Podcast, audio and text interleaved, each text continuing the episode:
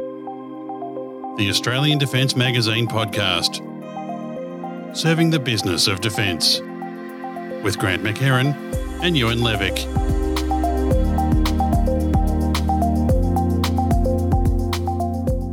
Hi, everyone, and welcome back to the show. This episode, we'll be chatting with Alex Quirk and Keshav Sundaresh from Altair on digital twins and testing through computer simulations. Gentlemen, welcome to the show.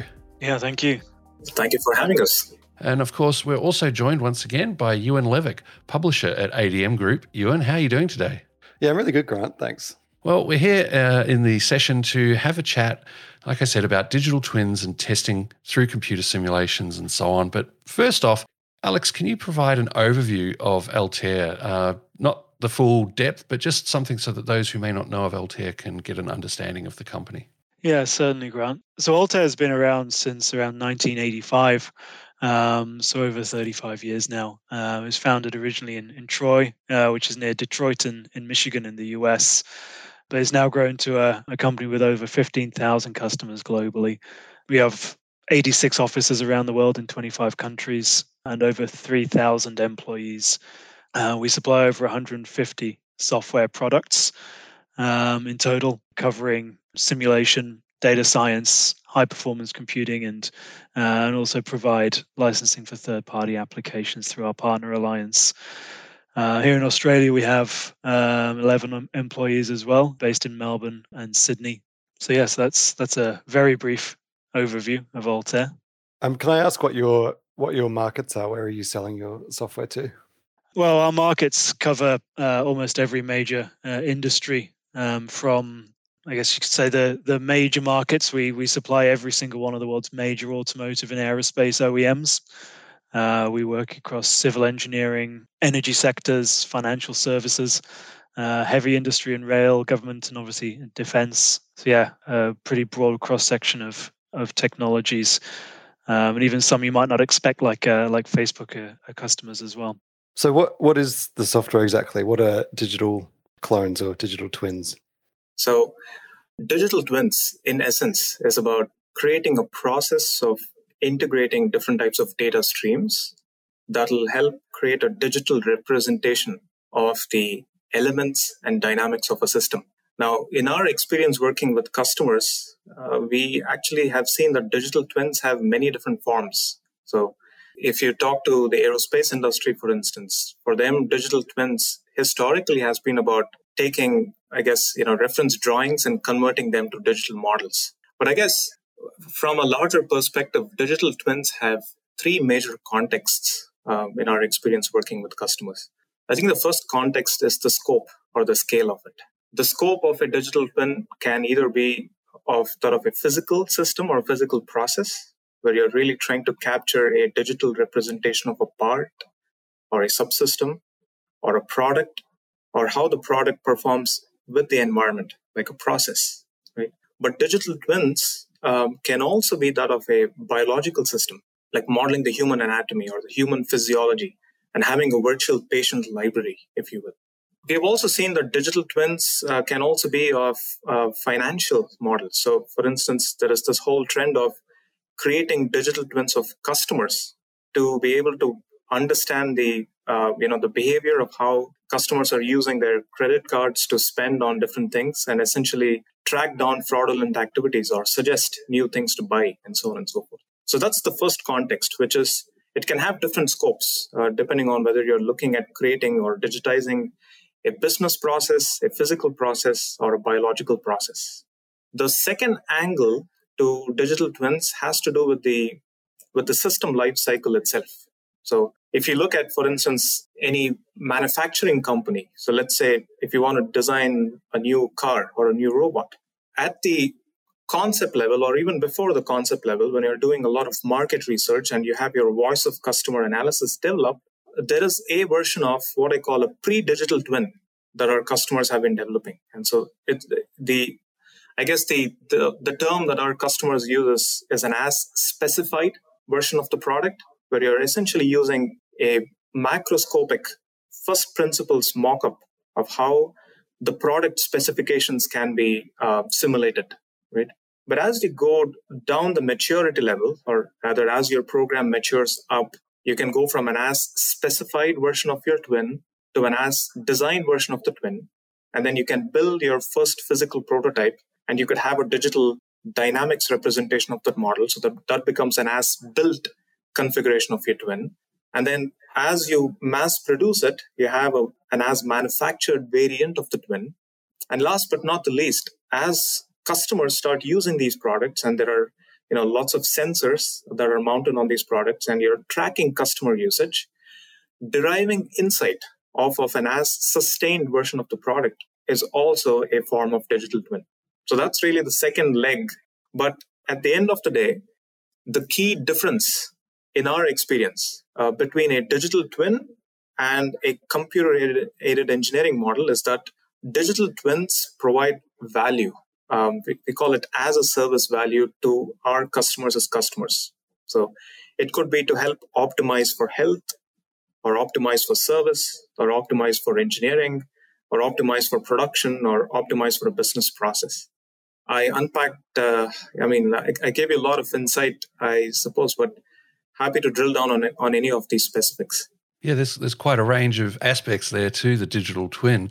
Uh, I, I don't seen it as an engineering thing. So, but yes, of course, the the whole aspect of even financial as well as biological is quite fascinating. So, are you able to uh, give us some information about the capabilities and benefits of testing using computers through simulation, model based systems engineering, that kind of thing, and these digital twins? Yeah, absolutely. I, I think the way to really wrap our head around uh, these confusing quote unquote terminologies like model based systems engineering and digital twins is to really look at uh, it in two different dimensions. I call it vertical silos or breaking down vertical silos and breaking down horizontal silos. And then let me let me describe that with uh, with an example. Um, imagine you are responsible to design and develop a wind turbine. Okay, so at the concept level or at the inception, at the product definition level, all you have is a descriptive document that specifies what are the functional requirements of your turbine um, what's going to be the non, some of the non-functional requirements in terms of the transportation the financial costs and so on and so forth. But as you move from a requirements model to some concept design model so let's say there are some module owners who develop nacelle you know the blade the tower and all the other attributes of a turbine they would start uh, creating different types of models, you know, either in computer aided design or computer aided engineering through simulation, or sometimes they would just do it brute force through physical testing. Now, you should ask the, a follow up question How do these different groups across the different stages of the product evolution communicate and collaborate and share information with each other? Right. And more often than not, in our experience working with large enterprises, we've seen that the predominant mode of communication is through documents. I even have this tagline uh, where I say that most of our customers have this Microsoft Office engineering suite as their uh, predominant way of doing engineering. So if someone r- runs a simulation, for instance, they would immediately uh, generate a report and then toss out a Microsoft Office document to the testing guy the testing guy would do a whole bunch of experiments and he would essentially uh, share that information with an excel spreadsheet the assembly team uses their own set of you know powerpoint documents to summarize use case diagrams and so on and so forth. Now the more you centralize your collaboration and communication through informal documents you're in a way creating lots of what i call lots of sources of truth within an organization. In other words, you're not really having a traceable system to go from start to in service of how your product is functioning and what the overall program status and the health is. So, model based systems engineering is a practice where you move away from informal or document centric collaboration to using a common model as a communication language between different departments, between different types of users.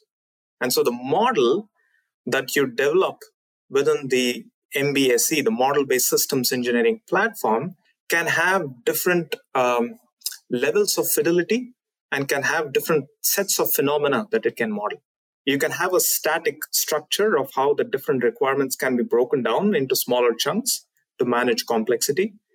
But you could also uh, model what I call different types of behaviors in terms of use cases, activity diagrams, um, different types of simulations that show how a product might behave in, uh, in, in, a specific boundary condition or in a, in a specific field operation.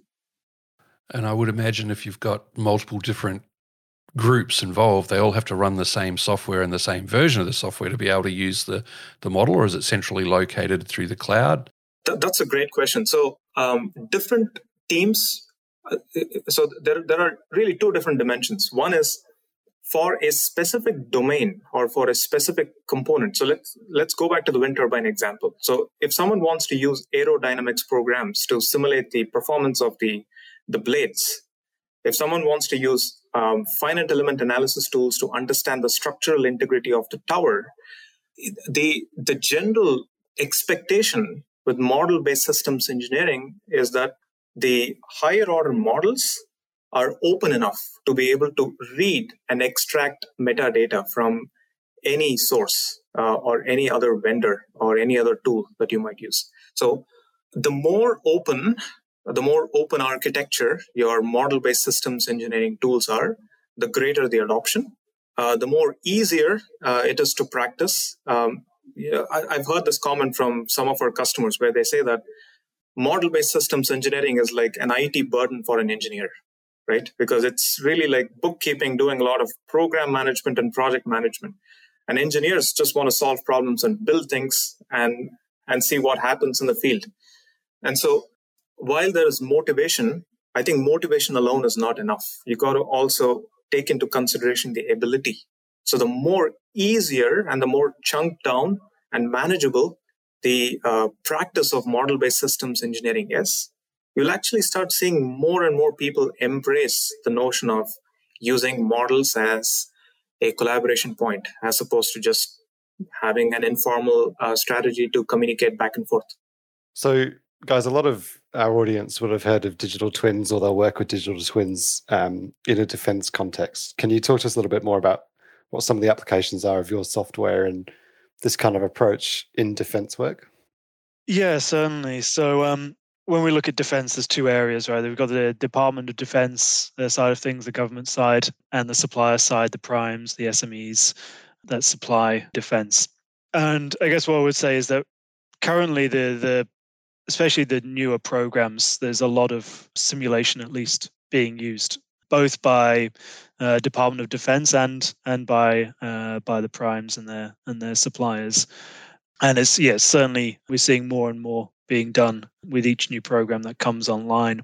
So the applications primarily are, uh, are applications such as you know replacing test with physical test, which you know is expensive and takes takes a long time uh, to do.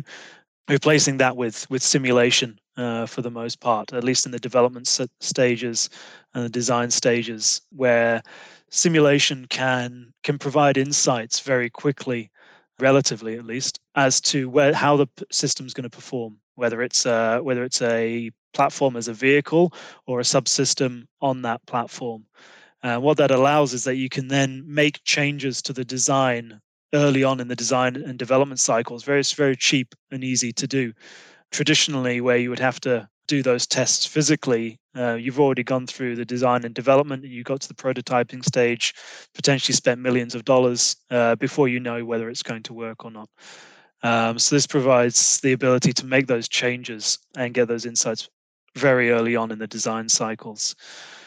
So areas that you know traditional areas where you might do this are, are things like stress analysis, looking at whether something's going to break, how long it's going to last uh, in terms of fatigue and and that's still probably the the main areas that are that simulations used for currently. Where we're seeing a lot more rapid acceleration is is on things like uh, communication systems um, antenna designs uh, antenna placement studies looking at interference patterns and radiation hazard which again is extremely expensive to test at a platform level. You know there's very few facilities that can do uh, even a vehicle level test for antenna patterns, let alone looking at something like a ship or an aircraft, which is just um, uh, has to be done uh, even more slowly with a handheld device. So being able to simulate these and visualize the performance uh, in 3D is is uh, is a real game changer in these areas. And again, most of the major pl- uh, players in the market are now em- employing some form of simulation to to capture these technologies. But there's always there's always new functionalities and new capabilities becoming available. So some of the new stuff that you know is still being used or actually starting to be used already is things like um, off-road vehicle dynamics modeling you know traditionally you've been able to simulate a vehicle going around a, a tarmac track or you know a rigid surface with some of the new technologies that are becoming available, we can actually model sand and soil and predict how the uh, vehicles are going to behave in those in those scenarios and actually test uh, the stability and traction control systems virtually. Um, so you know these are things that are very very difficult to to test uh, physically and to capture a large uh, a wide range of scenarios because you know when when you look at this from in a physical test scenario you drive a vehicle over a over a sand dune for instance it changes the geometry of the sand dune. So you make changes to the control systems to improve the way it goes over that sand dune, for instance, but it doesn't. It's not the same sand dune. You can't you can't retest the control system uh, in the same way. So the simulation, as well as being faster and providing an upfront solution, it allows you to to retest designs and and scenarios and concepts on the exact same scenario. Uh, without weather conditions being an issue, without uh, soil quality being an issue without damage to the to the test track uh, being an issue. So uh, so yeah, it can really provide significant value, and we are seeing more and more these technologies being uh, being adopted by by def- both defense and uh, and by the primes. And and just to expand on that, if I may, there is one more um, use case where we are seeing a lot of traction, and that's essentially getting the feedback loop from the the physical sensors into the digital models. So everything that Alex spoke about, you know, are what we call precision simulation models, right?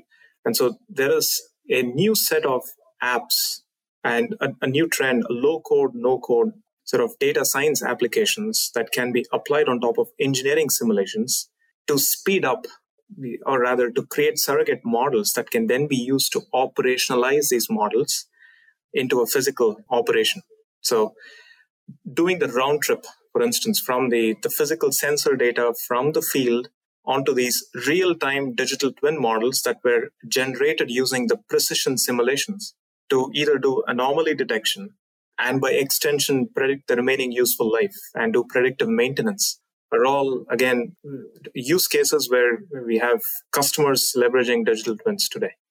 Okay, can you um, give us some case studies, some actual examples of projects Altair's um, undertaken, um, especially uh, Australian defence related, if possible, and um, you know, step us through some of those and the products and services you've got. Yeah, certainly. So, so the majority of applications and case studies we can talk about are more where we've supported our customers in in doing doing the activities, but we can certainly talk through some of what they've been able to do with our tools and support. Uh, so one example was uh, a company called IDES uh, down in South Melbourne.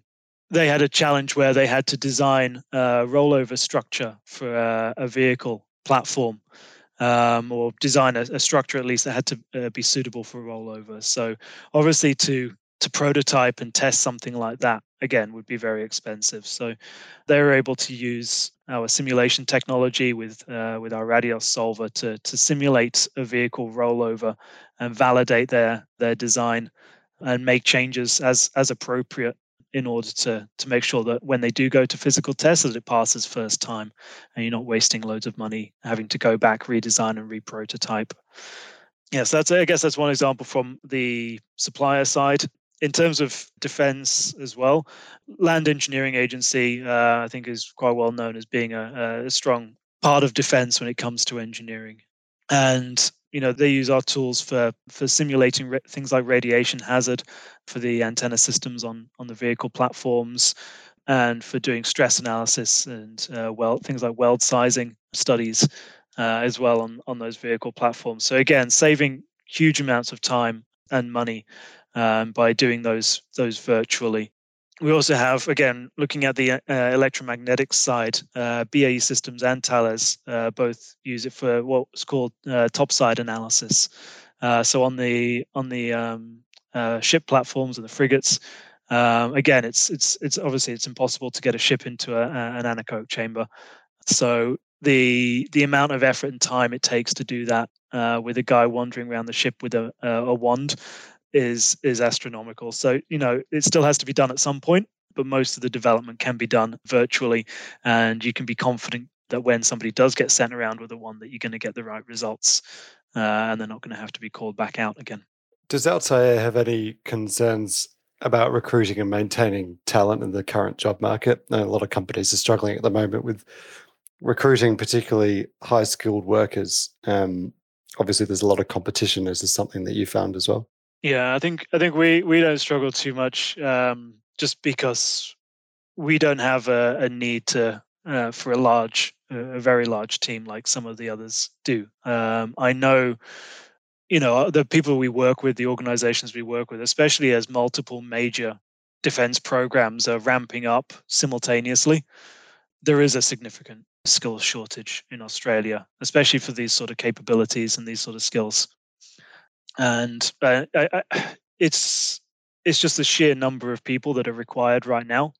And it's I know there's this general skill shortage, but but yeah, this is massively exacerbated by uh, by partly by the the requirements for defense. Um, you know the the requirements for defense uh, to be able to work in defense limits the pool of potential candidates significantly, but also just just the the the scale of business. You know, it's it's the trouble with uh, defense procurement, uh, tradition, uh, at least recently, is that there's there's not been a, a consistent uh, requirement for this capability.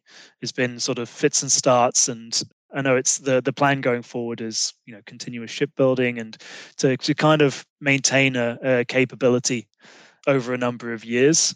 But you know right now we're at a massive ramp up stage. We're not not at a situation where we're continuing on from other programs. You know we're starting new major programs that are that require dozens of people on each and, the, and there just isn't the the resource uh, in australia at the moment. Yeah Alex, you, you touched on briefly there about the specifics of working with defence and, uh, yeah, your need for people, Australian citizens with security clearances, things like that is, is one that you are alluding to there. Uh, we've seen that cause a lot of problems for projects everywhere. So, how do you find working with defence in Australia, defence industry, um, in terms of those complications? Uh, because many of your other customers, you could have resources from all around the world working on projects. How does Altair address those issues? Our primary business is, is in the supply of the software and the training uh, and support of the software. And, and not, to be honest, the, the issues around security clearance don't affect us significantly in these areas. It does, you know, in other industries, we do consulting work as well. And it does kind of prevent us from doing significant consulting work in defense because the trouble with things like security clearance is you need a sponsor to get the security clearance. And to get a sponsor, you need a project, but you can't get a project without security clearance. And even if you could, the security clearances right now are taking six to nine months for NV1, which, you know, these programs don't have six to nine months to wait for people. What it means is that, you know, a lot of the time uh, we have some of our SME customers supply to defense already and have all these things in place, like security clearance, like DISP membership is another massive barrier to entry you know the the we looked we did look at this and we've decided not to bother at this stage because it's you know it's extremely onerous and it and it limits what we can do in other industries as well uh, and the way we operate our business and so we when these requirements come up we often refer the primes for instance or defense to to some of our our partners and and SME clients that specialize in providing these services and have gone through the effort and, and investments required to to get those security clearances and memberships in place. Well, I think with that, we'll uh, wrap up the episode. Thank you, gentlemen. It's been great chatting with you. I appreciate your time uh, working us through digital twins, computer simulations, and, and modeling and so on. There's been some great benefits seen, and, and also the joys that we're experiencing with. Uh, applying these within the Australian defence industry and, and defence in general situations. So, gents, thanks very much for your time. Yeah, thanks a lot, guys. Thanks, everyone. And of course, thanks to everyone for listening once again. And don't forget, if you enjoyed this episode, you can tell a colleague about us so they too can benefit from this show. Meanwhile, thanks for tuning in, and we'll be back in the not too distant future with another informative episode. The ADM podcast is produced by Southern Skies Media on behalf of Australian Defence Magazine, a Yaffa media title. The views of the people appearing on this podcast do not necessarily represent the views of Australian Defence Magazine, the Department of Defence, or the guest's employer. If you wish to use any of the audio in this podcast, please contact Australian Defence Magazine via their website, australiandefence.com.au, or via email at defmag at yaffa.com.au.